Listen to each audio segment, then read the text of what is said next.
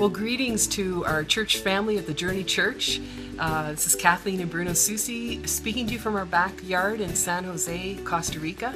And we just wanted to give you a little bit of an update about what we're doing now and, and uh, some of the work that we're looking forward to. Um, so I just want to let you know we've started our semester at language school and uh, we've been meeting some amazing people there. We're realizing this is a lot more than just learning the language, but um, how to best uh, minister to people living in Latin America. Um, for us, it's a huge learning curve, and uh, just want to thank you for praying for us. Uh, we've had uh, found a, safe place to live in this very busy city, and uh, also we've had just enough success in Spanish that we're somewhat hopeful that we might make it. yeah. yeah. Um, as you know, many of you have been on uh, mission trips to Bolivia. Uh, Canadian Baptists have been working in Bolivia for more than 120 years. Um, one of the exciting parts about what we're doing is actually looking at developing new relationships.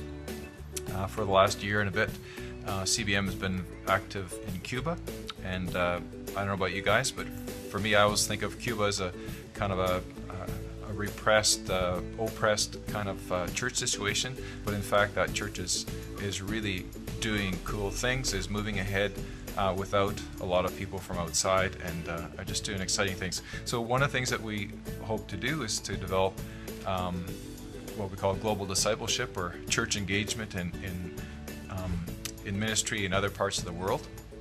And so that's, uh, that's an exciting part of what we're uh, hoping to develop over these next few months is uh, some opportunities perhaps for um, your church and uh, and others in Canada to, to actually engage in relationships with with uh, churches in the in the middle of Americas, uh, Central America, and the Caribbean.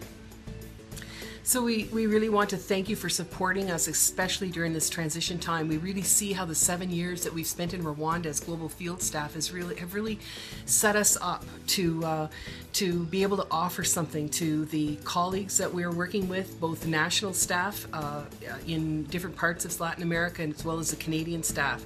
So thank you for your prayers. Uh, in April, during the break between semesters here, we plan to go to Bolivia to uh, further encourage and get to understand understand the ministry there and work with the staff there, as that will be a big part of what we'll be doing going forward as well.